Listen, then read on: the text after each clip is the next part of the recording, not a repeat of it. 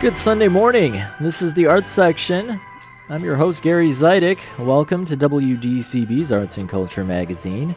Every week, we spotlight creative people, events, and ideas in the Chicago area arts community, while also fostering broader discussions on music, film, theater, and other creative endeavors.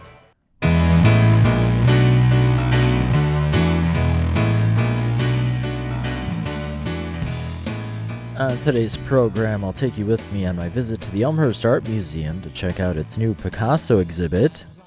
The dueling critics Kerry Reid and Jonathan Abarbanel will join me to review a new production that imagines a fictional meeting between two renowned writers. Later in the show, I'll take a closer look at WTTW's new season of Chicago Stories, and WDCB's Dan Bindert sits down with acclaimed jazz pianist Jahari Stampley. All that's coming up. Thanks for making some time for arts and culture this morning.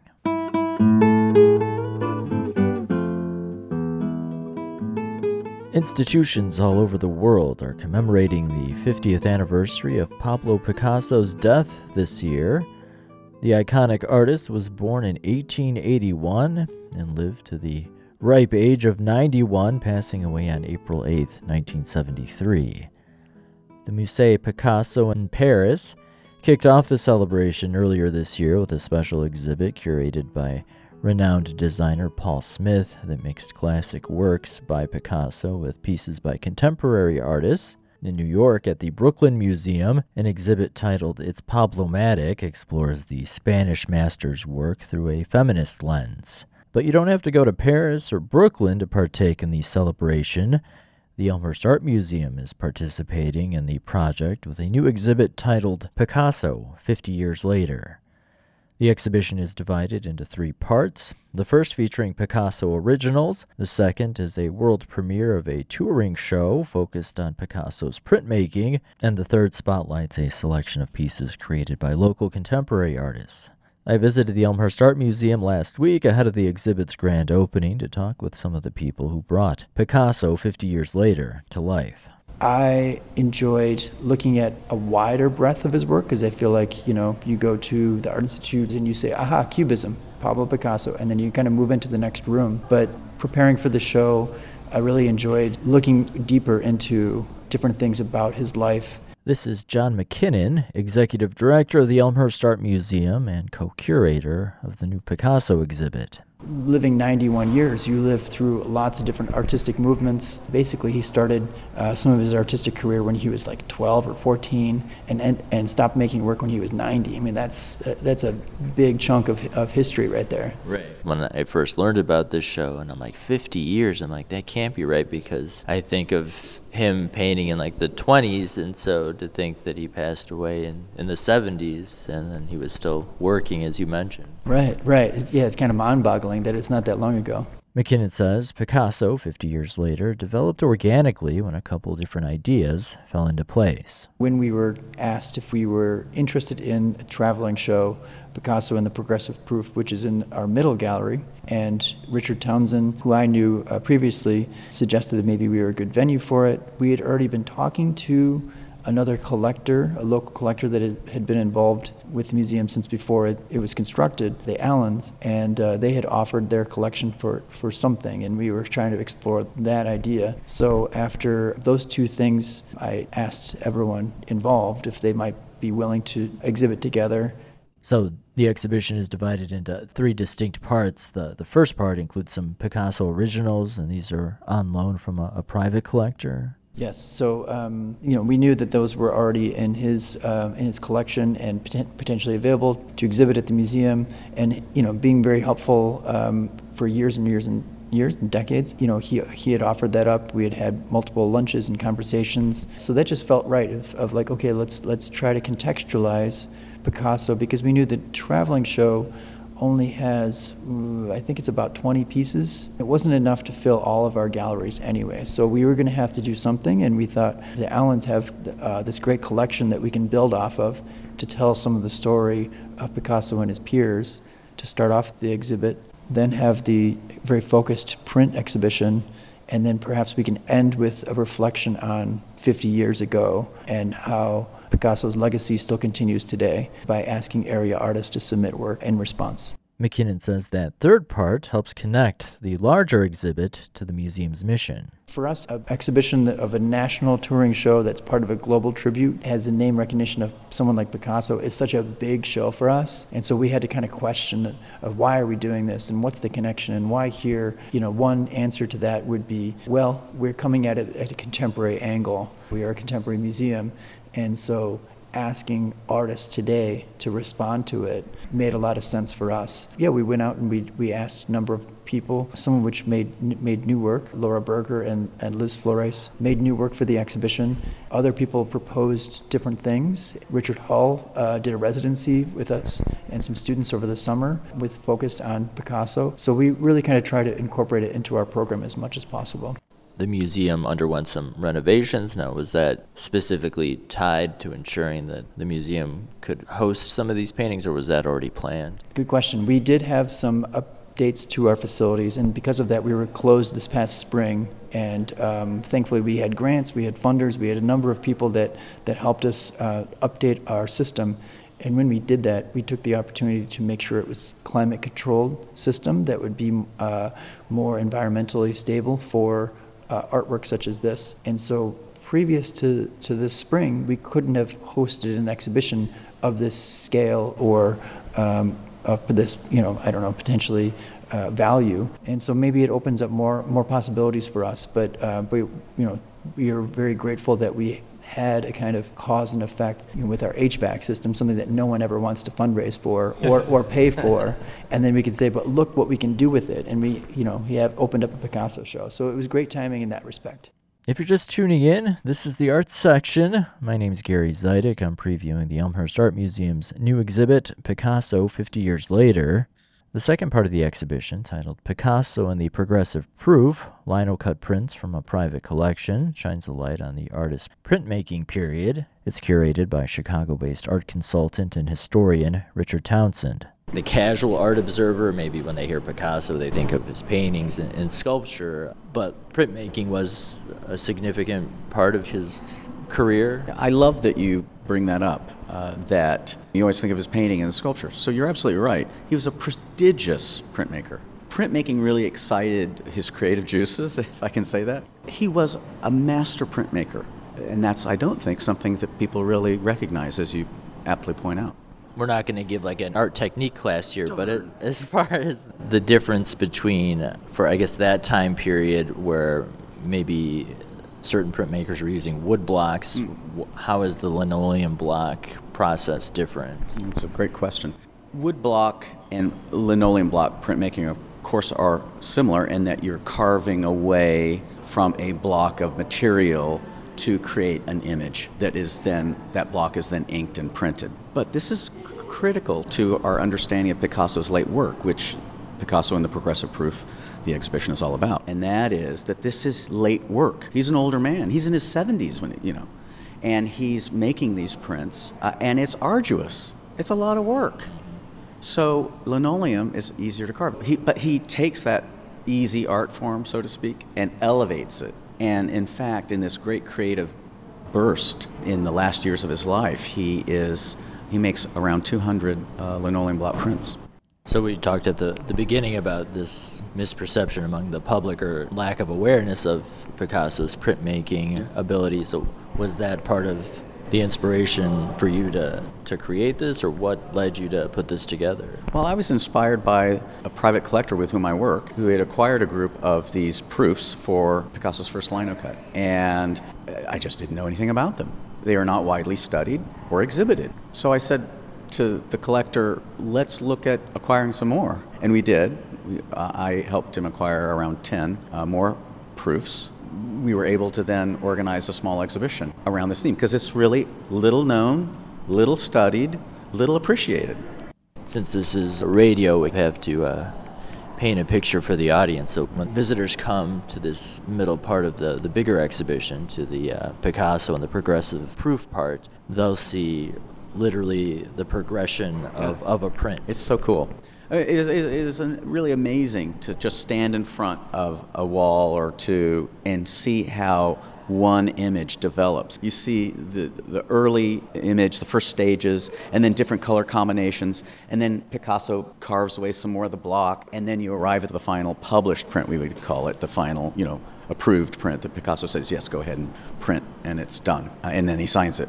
Townsend is excited to see how visitors engage with the exhibit, which offers some insight into Picasso's process. Just getting inside the mind of an artist. I mean, and one of the greatest artists who have ever lived. I mean, how exciting is that to get inside the mind of one of the greatest artists who have ever lived? The final piece of Picasso, 50 years later, features a curated selection of contemporary works in conversation with Picasso. All the pieces come from local artists, including Liz Flores. Picasso and the Cubist movement really was a big influence when I was first starting out. When I had graduated college and was getting back into my painting practice, I was trying to figure out my style, which is, I think, what every artist is trying to figure out. And so, you know, I'd be going to museums, be doing kind of my own research into what kind of art did I like. And so I was very drawn to Picasso's work. It's a very abstracted work.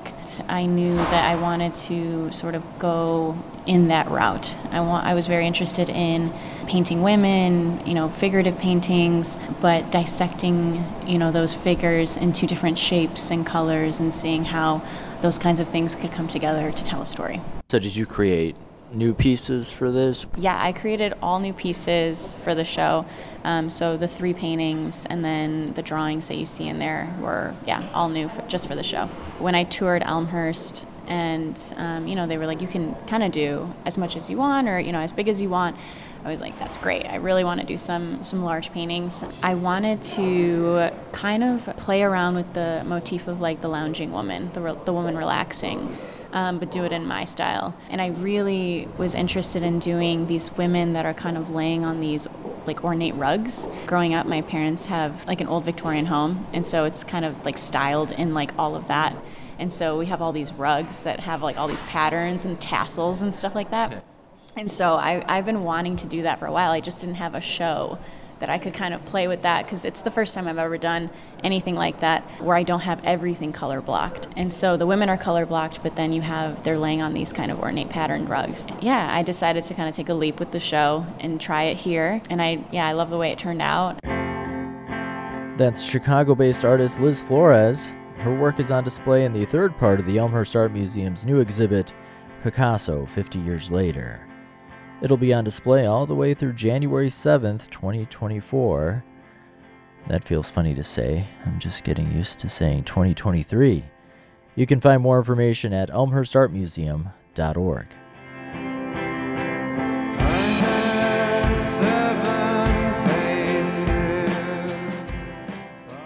And a quick reminder if you listen to the art section Sunday mornings on WDCB, thank you.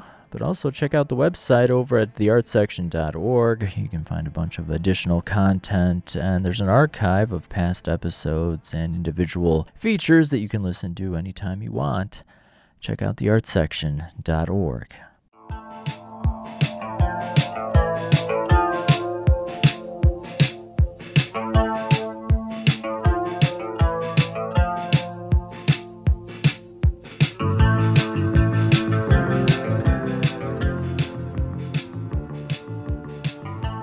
And you are listening to the Arts Section. I'm Gary Zidek.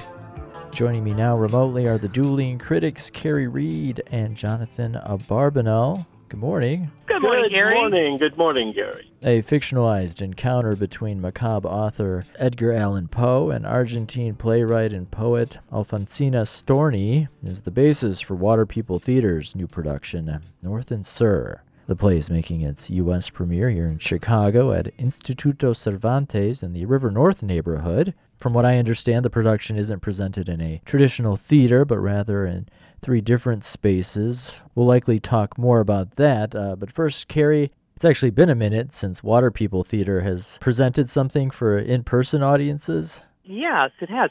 The last full length show I saw from them was in September 2019. It was a production called The Delicate Tears of the Waning Moon, which was written by and starred um, artistic director Rebecca Aleman. Uh, that show is presented as part of the Destino Chicago International Latino Theater Festival. Notably, this show is not part of Destinos, which is opening uh, towards the end of this month and will run uh, through October and into November. but it does feel like a, a, an excellent curtain raiser. Uh, North and Sur, as you mentioned, is about the sort of otherworldly uh, meeting of the minds and souls between um, Alfonsina Storni, who was I was unfamiliar with, I will confess, and Edgar Allan Poe, who I think most of us know. It's written by uh, Venezuelan poet, playwright, and journalist Oscar Perdomo Marin. In some ways, this play follows a perhaps familiar trope. I, I think we've seen plays about people in the other world kind of meeting, or the uh, or the at least meeting between two similar parallel lives who maybe didn't ever have a chance to meet in real life, but the playwright it was going with the if these people met, what would that be like? I think because Storni is not well known, or at least certainly not well known to me, uh, there's a lot of things that I felt that I learned about her life. Um, and I think the way the play is structured asks us to think about the ways that these two, in some ways very tragic lives, lived at different points of time, at different places in the world, have parallels and yet also contrast with each other. I found it a rather arresting and lyrical production. Jonathan, I'd be interested to know your thoughts. Were you familiar with Storni to start with? I was not, and I didn't think. I think unless one has studied 20th century Spanish poetry, we probably don't know anything about her life or her work. She was, uh, I think, as you said, Argentinian, uh, and North and Sur, uh, literally north and south, uh, in English rectifies that problem. And I agree that this is a, a, most appealing production. I found it passionate yet genteel. It is a bilingual production.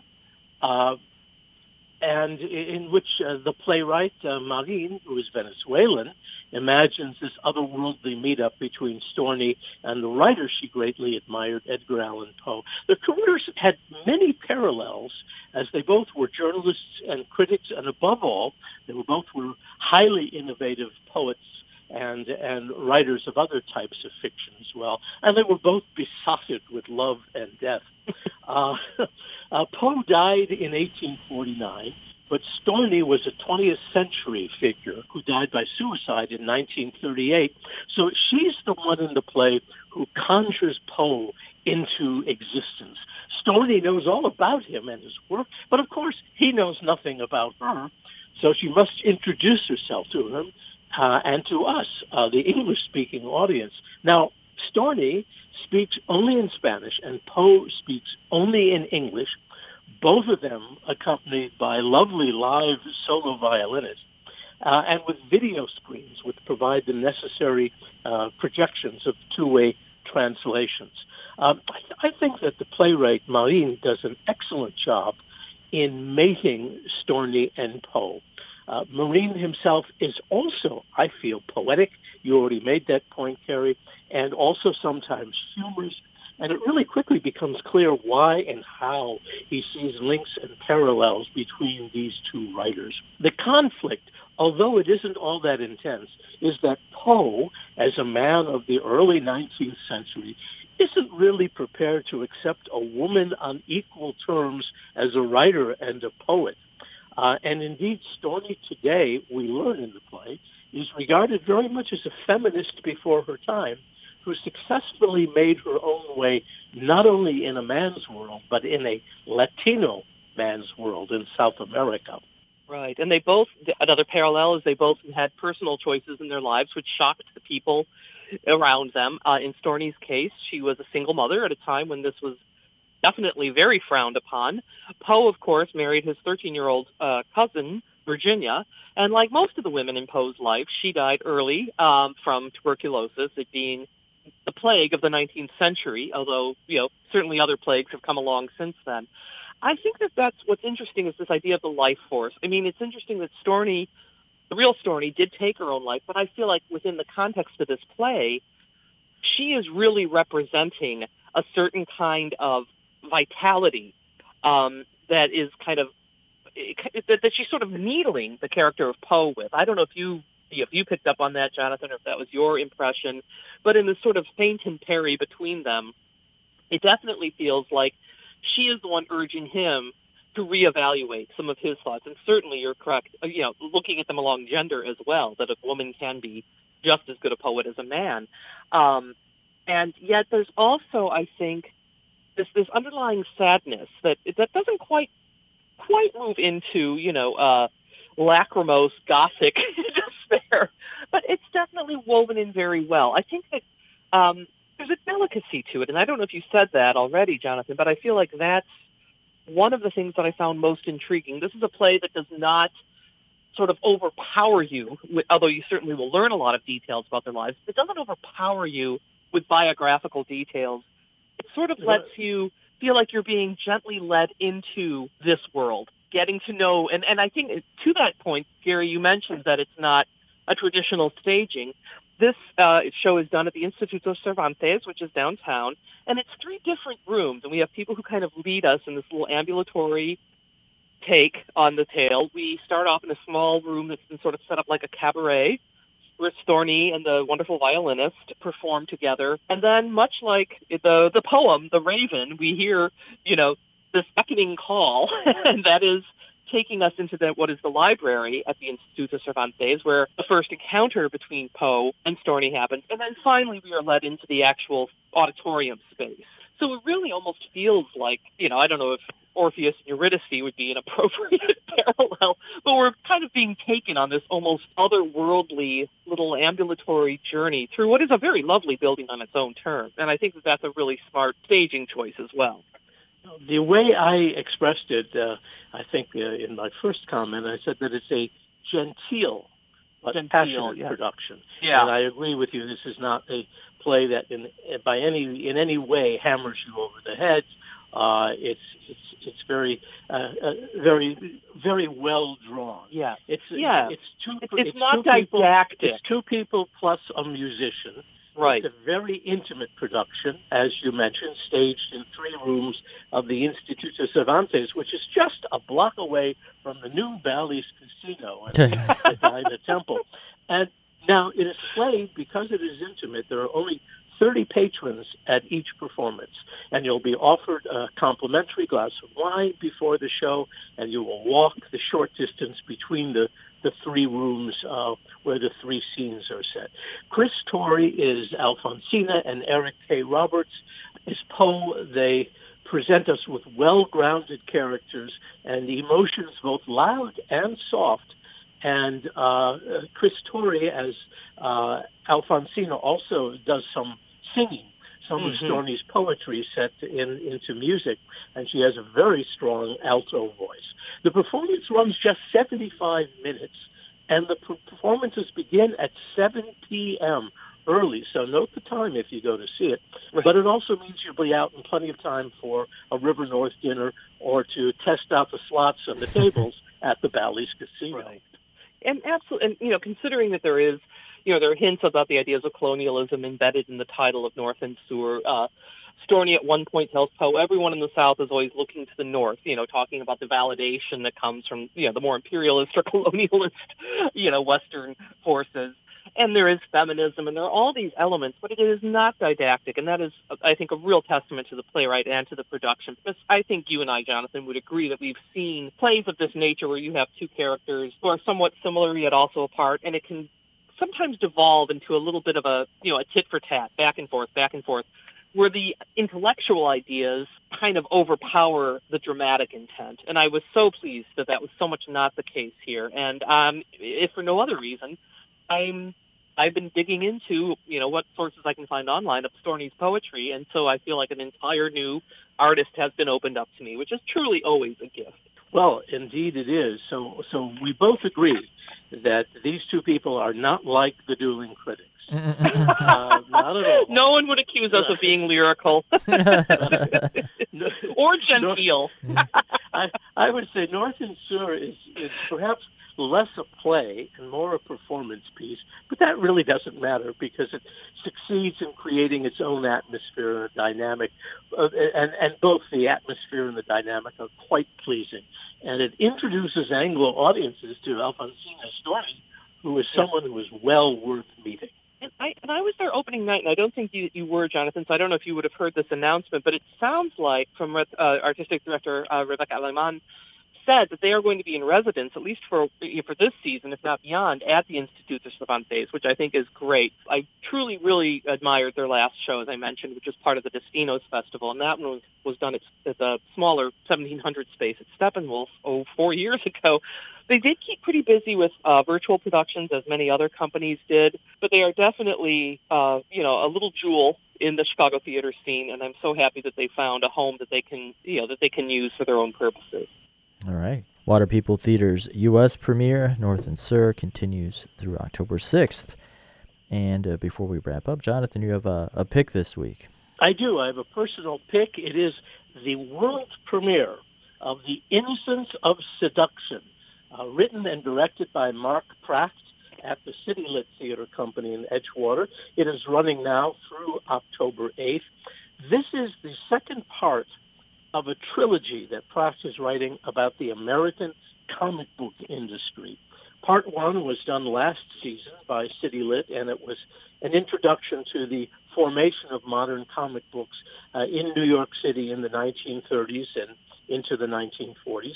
This is part two, set mostly in 1954, when the comic book industry was uh, uh, was almost uh, uh, struck a fatal blow by a best-selling book called "The Seduction of the Innocent" by the psychologist Fredric Wertham, who uh, said that comic books with uh, images of violence and sexuality and horror and you know ghoulish stories were the cause of juvenile delinquency, and uh, the U.S. Senate took up hearings about it and uh, almost uh, led to censorship of comic books. Indeed, it did, because the comic book publishers censored themselves and set up something called the Comic Code Authority, which is still in existence.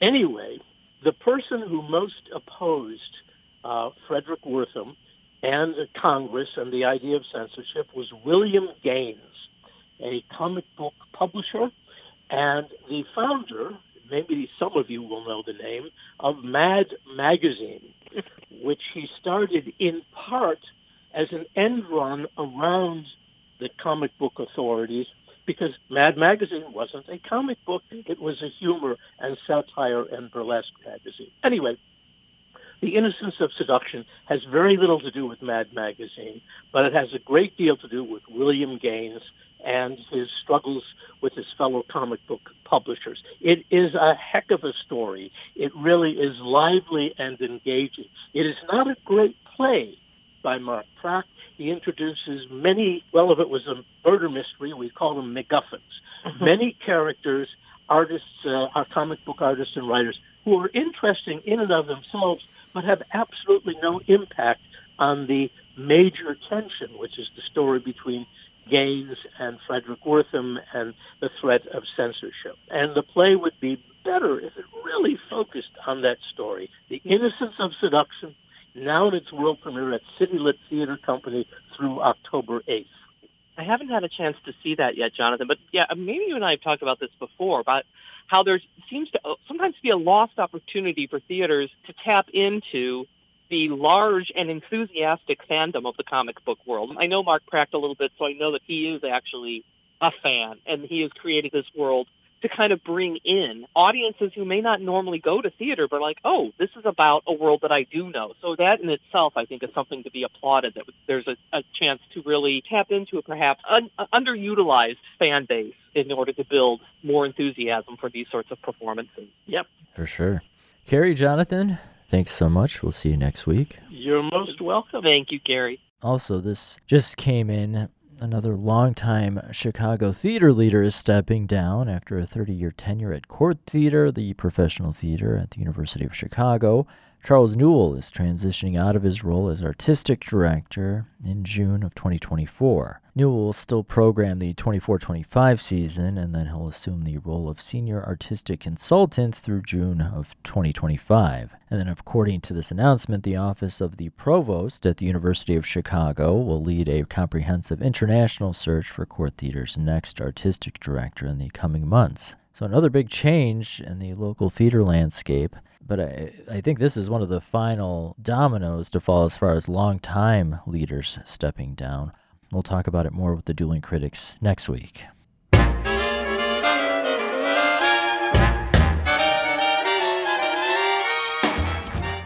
I'm Gary Zidek. You're listening to the Arts Section. Chicago, Chicago.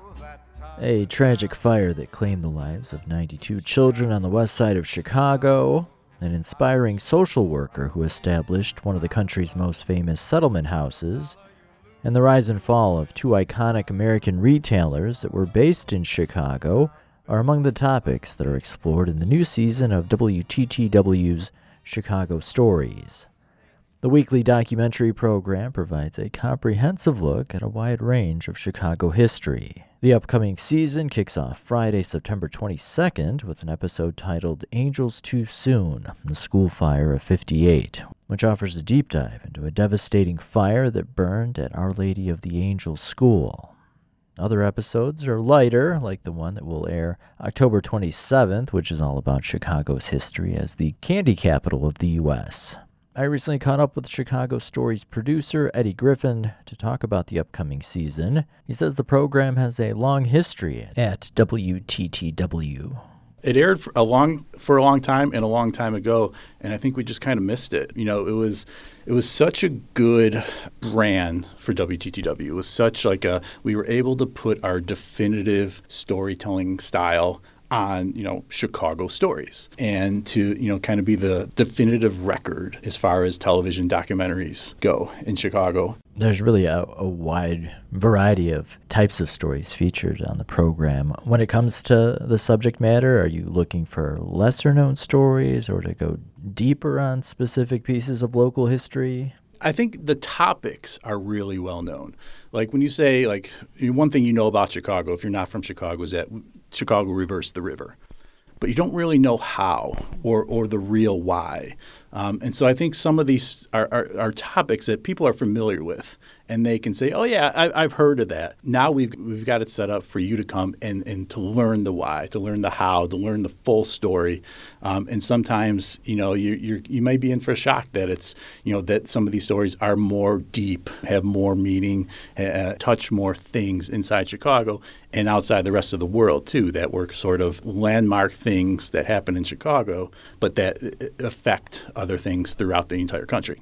And then just to go along with that, what makes for a, a good Chicago story? You know, when we do our research, when we sort of pitch uh, projects or pitch shows, we've got to make sure that there's a real story behind it too, and that it's you know that it is deep, it has meaning, um, that it's uh, something that people are going to look forward to that's not just uh, here's the answer and, and, it's quick and over and solved. You know, we want to dive deep and to really get into a story. One of the stories Griffin dove into this season was looking into Chicago's one time title as candy capital of the U.S. Almost every big candy brand in the country started in Chicago. You know, there's Hershey out on the East Coast, and even Hershey sort of saw his ch- chocolate making uh, equipment at the World's Fair in 1893.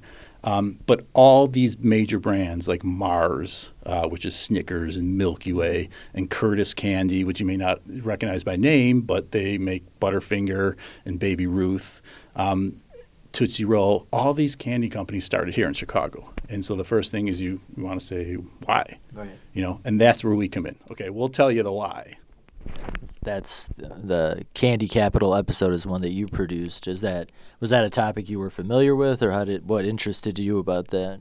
That can you know chicago being you know quote unquote the candy capital of america was something that i've heard of but i had no clue why. And even you know when i sat down to start doing the research i was like oh my god snickers was made here? That's mm-hmm. crazy to you know i think some of those candy brands are just so big that you just think that you know they're you don't even know where they're from because they're that big. But when they're all here and predom- predominantly all like the factories around Chicago's west side, like all this candy came from Chicago.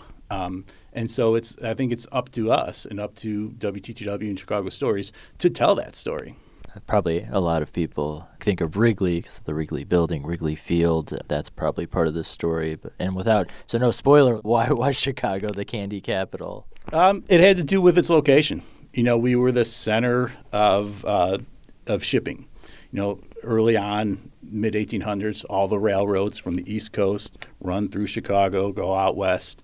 Um, so it was easy, or really, it kept costs down to be able to ship product in and out. Um, you know, the final product to go wherever it needed to go, but also to get the raw ingredients, raw materials.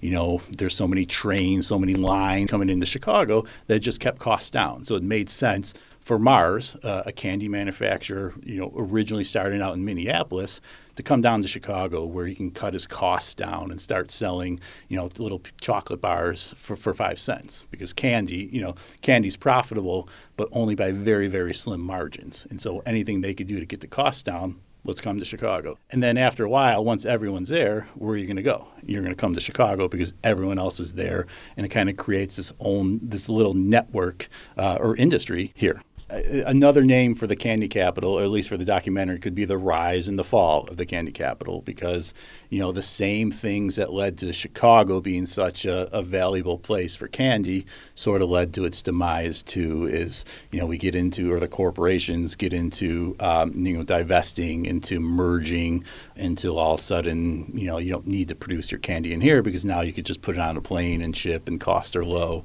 So you see kind of the the flagship candy companies start to leave Chicago. Similar themes in the uh, this season's last episode, which profiles Sears and Montgomery Ward, the rise and fall of these once iconic brands that have now disappeared.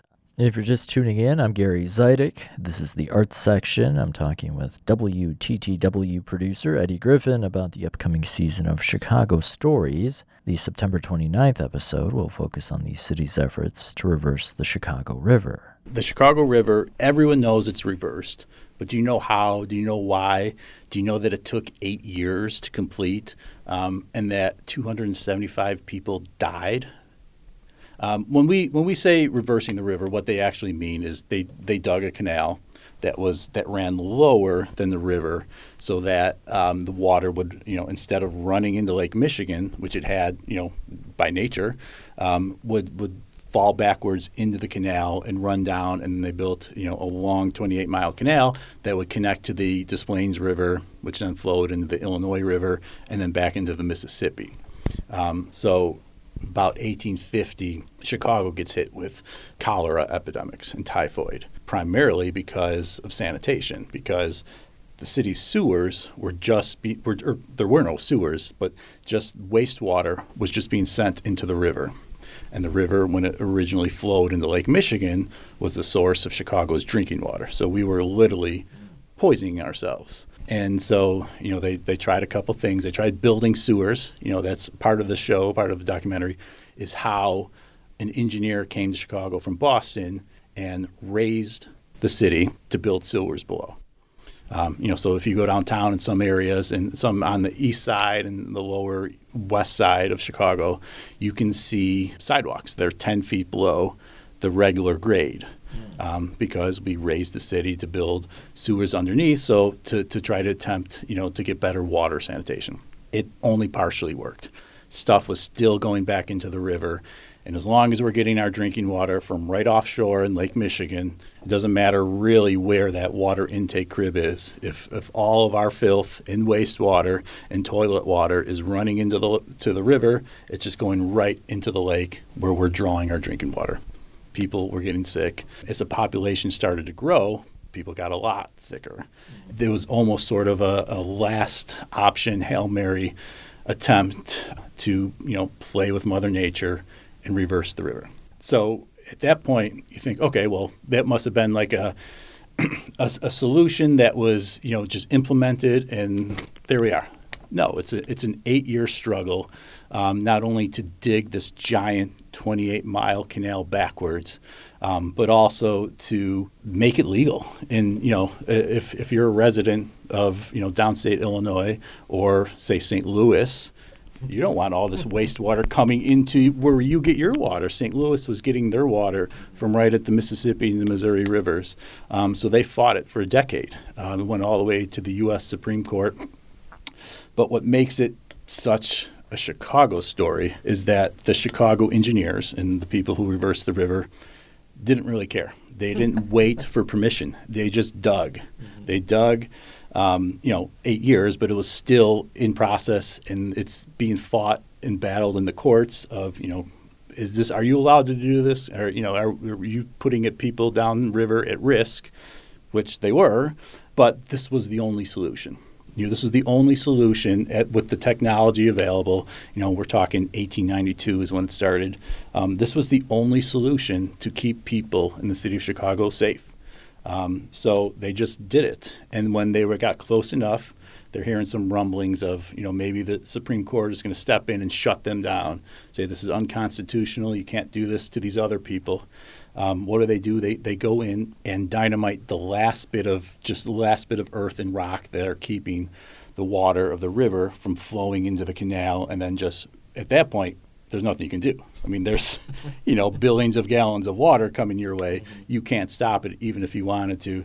So they just said, "All right, this is it. We've got to, we've got to make this happen." Um, they snuck in there in the middle of the night. The, the, the, trustees and you know the, the sort of the, the, engineers who were in charge of that last phase, um, and you know they just started dynamiting and even just with little shovels started picking at it just to get that water going because once you got a steady stream, then it was all just going to break through the dam, um, and from that point, it was over and done with. You couldn't stop it if you wanted to. Quite a feat of engineering there. It's obviously good for Chicago, but not great for St. Louis. What did St. Louis end up doing? Yeah, so in this episode, we wanted to get the St. Louis perspective. So they fought it. They fought it as hard as they could. They fought it in the courts. It went all the way to the Supreme Court. I mean, this was, you know, a landmark decision that eventually the Supreme Court ruled in favor of Illinois and Chicago because we all know that the water going down the Mississippi is dirtier. It just is because it's our wastewater. But people in St. Louis can't prove that they're getting sick because of some molecule of disease from Chicago. Like, how would you actually prove that? You know, you can't disregard that it could have come from somewhere else. Six years after the canal is open, Supreme Court finally says, no, there's nothing you can do. Can't shut it down. Um, oh, and by the way, St. Louis, you're also doing the same thing to Memphis. You're sending your wastewater in Mississippi and it's going down south to Memphis and New Orleans. Um, so, you know, nice job, good try, good effort. But, you know, Chicago has, you know, a right to do this or, or, or, or at the very least can't stop it. But there were consequences too. You know, we sent a lot more water downstream than nature had ever intended. So it actually started to flood some uh, Illinois farmland, and you know, so people downstate didn't like it either. You know, yeah, Chicago was clean, but now you've kind of you've added all these new elements. You've introduced new species that we had never seen before, so that took a toll uh, on downstate Illinois too. You know, there's some consequence for Illinoisans as well. Griffin says a lot of research goes into creating each episode. The search for archival images or footage is always very important. You know, we don't make a show unless we know that there's a real story there and that there's sources and citations and, you know, maybe most importantly, archival images, film clips, photos um, that, that enhance the storytelling. You know, there's there's a ton of stories we'd love to do, but if you know if we're talking prior to the turn of the 20th century, you may be stuck without you know archive without visual representation. Be good a, a, great podcast a good book but when we're talking you know the visual medium of television documentaries um, we need to find and secure as much archive as possible any kind of media archive media that we can get our hands on to help tell the story. So once we kind of secure all those things then yeah we dive headfirst into research um, I worked with a great writer on the reversal of the Chicago River, uh, Robert Loerzel. Um, who's actually written books about that time period. Um, so he had a ton of research already on hand.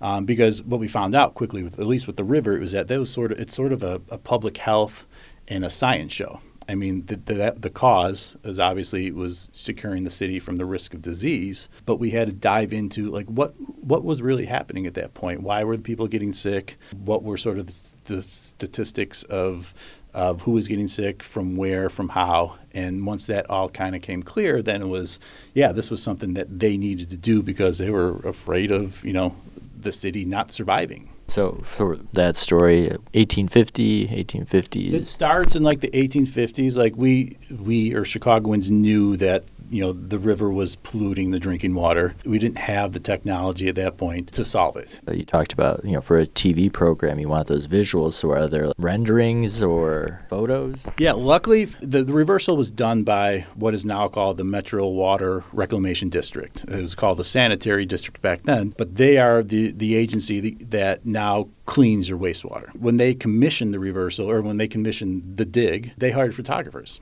And so we have photography from 1892 up until January of 1900 when the you know when they, when I said before when they broke open the dam. So that was a case where we have like this amazing archive courtesy of MWRD of it actually being built and of it actually uh, of the people of the workers of the tools of the equipment of the rock itself. It became a tourist attraction too. Hmm.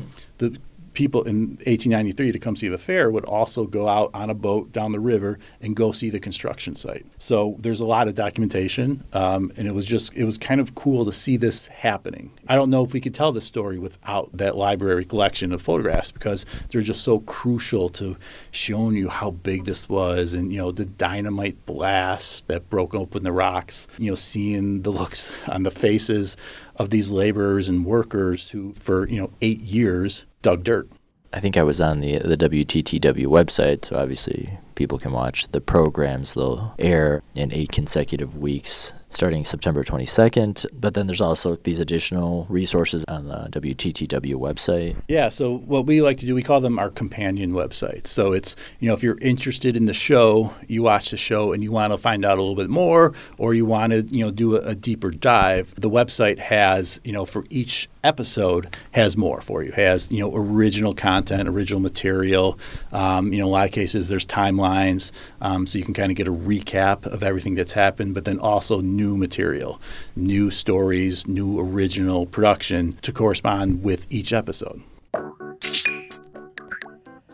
That's Eddie Griffin. He's a producer at WTTW. The new season of Chicago Stories starts Friday, September 22nd and continues through November 10th. You can find more info at the companion website, wttw.com slash Chicago Stories.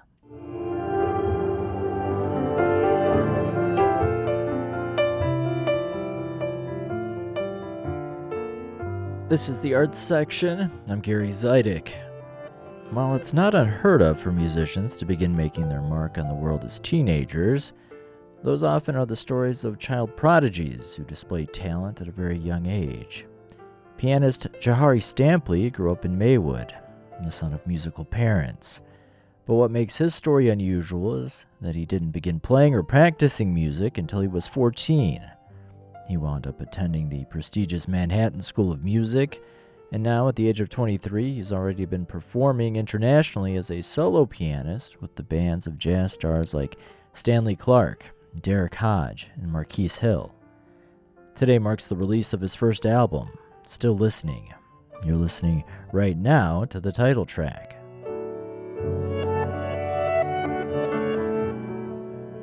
Stampley is celebrating with an album release show tonight at Space in Evanston. WDCB's Dan Bindert recently sat down with Jahari to talk about the new album and tonight's concert. He says his late start in music has actually helped to fuel his creative spirit and swift rise through the music world. It's pretty unreal. It's like um, I never could have imagined all the connections that came through just playing music. And I started so late. I started when I was 14 and I went to college. I got a full scholarship to Manhattan School of Music. And it just, ever since, it just kept getting crazier and crazier. And I just never could have imagined what could have transpired before then. How did this happen so fast? For listeners that aren't familiar with your work, you come from a musical family, but as you mentioned, you didn't start playing until you were 14. I mean, tell us about that late start and about maybe that music that must have been percolating up yeah. inside of you before it started to all come out. You know, what's interesting is the title of my project, Still Listening, actually reflects kind of the message of how I was younger and before I even started playing music, I kind of remembered what music used to sound like to me and how there was such a mystery to it and how much I didn't know about music. And as I reflect on the cover, the album cover is a younger version of myself listening and the back of the cover is an older version of myself that's still listening as if I was younger, and now I can understand the theory and the all the notes. And back then, it's like I'm still connected to myself that didn't know that kind of theoretical knowledge and what music was and that kind of sense. So it's like a simultaneous kind of message of even our lives as we get older, we kind of lose touch with our younger imagination. Do you hear it now? Now that you're you've been in the thick of it for the last what ten years or so, do you hear it now differently when you have the construction of the music going on in your head and being able to decipher all that and understand it? What's so interesting is that uh, as I reflect on music now, as the prior me that used to hear it, I feel like in a way I, I still can feel music the way that I used to, and yet the understanding is starting to fill in the spaces that were a mystery. It's kind of like a weird feeling. It's like I took for granted the mystery and imagination as a younger person. And as I get older, I want to try and stay in touch with my younger self.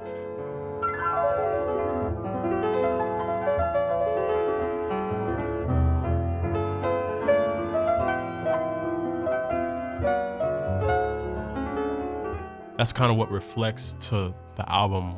The message of the album is just staying in tune with your inner happiness and your younger happiness and your inner imagination, never losing creativity, always staying imaginative no matter what age. I think Wayne Shorter talked a lot about this kind of thing.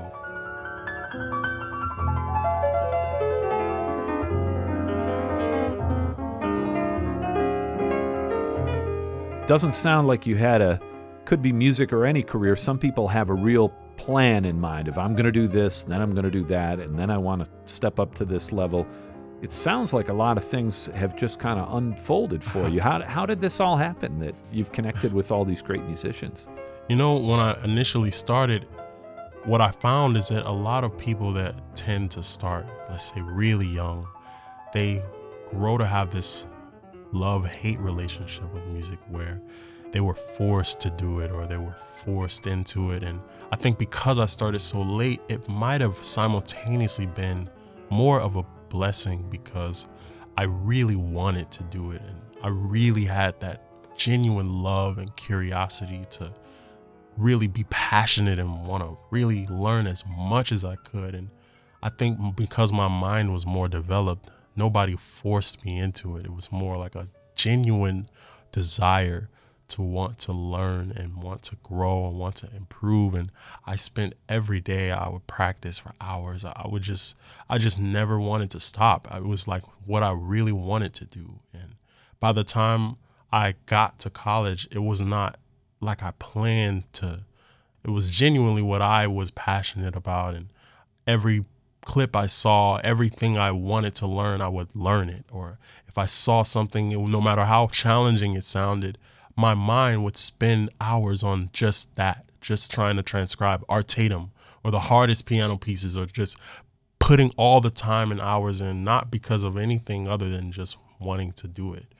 I think because of that, it just led me into continuing down that path of endless curiosity, creativity, and never wanting to stop. Even now, I still practice every day. I still want to improve. I still have so much I, I want to. I just never want to stop.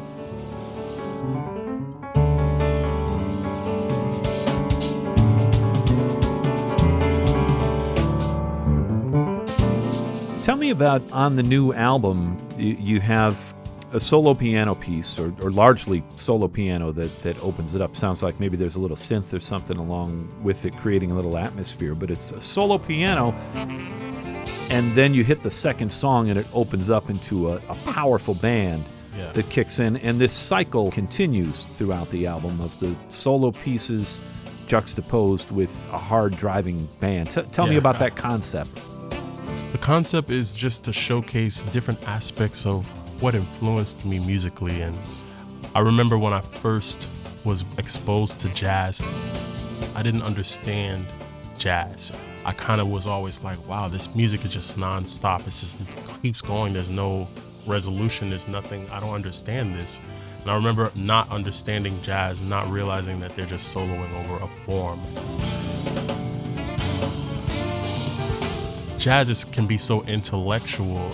I feel that you can lose touch with the musicality of it in a way and lose touch with how you can connect with people who don't understand music that just react to how it makes them feel. What were some of the songs that really uh, did it for you when you were young, when this was all just a mystery to you? You know, when I first heard Herbie Hancock's Tell Me a Bedtime Story, something about just the way he used to compose, it was a perfect blend of musical creativity in a sense that even though I didn't understand music or what it was, I could still listen and connect to his compositions because of the way he structured his pieces it didn't go over my head, even though there was a lot that was going over my head that I didn't even understand until later, but yet I could still appreciate and enjoy what I was hearing in a way that it makes it infinitely greater the more I know when I listen to that kind of thing. It's like, wow, now I understand what he's actually doing, and it makes it sound even better.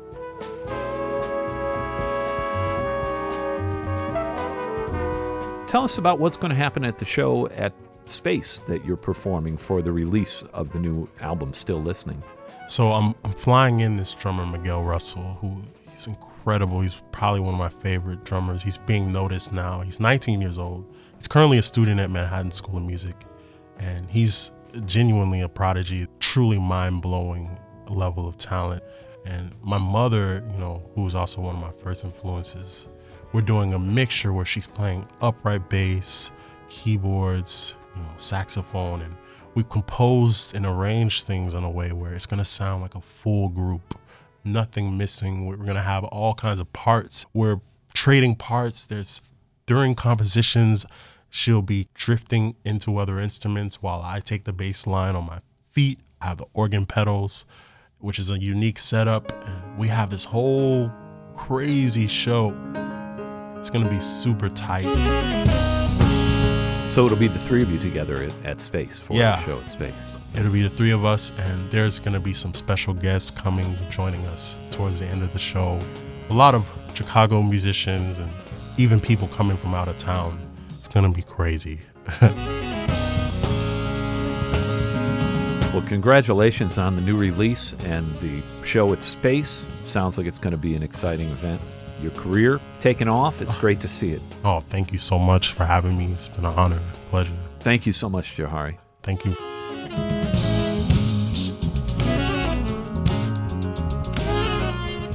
That was pianist Jahari Stampley. He spoke with WDCB's Dan Bindert. Stampley's debut album is titled Still Listening, and album release show is tonight at Space in Evanston at 8 p.m. You can find out more about Stampley's music at jaharistampley.com.